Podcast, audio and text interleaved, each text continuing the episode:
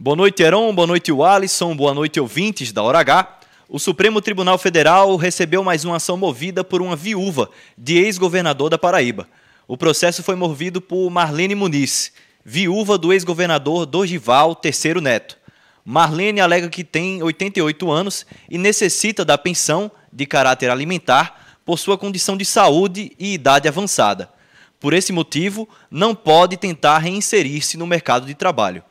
O pagamento da pensão está suspenso desde junho de dois mil e vinte. Marlene recebia cerca de doze mil reais.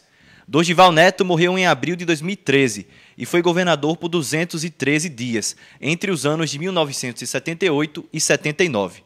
Antes de morrer, Dorival também era agraciado com uma aposentadoria mensal de vinte e três mil reais.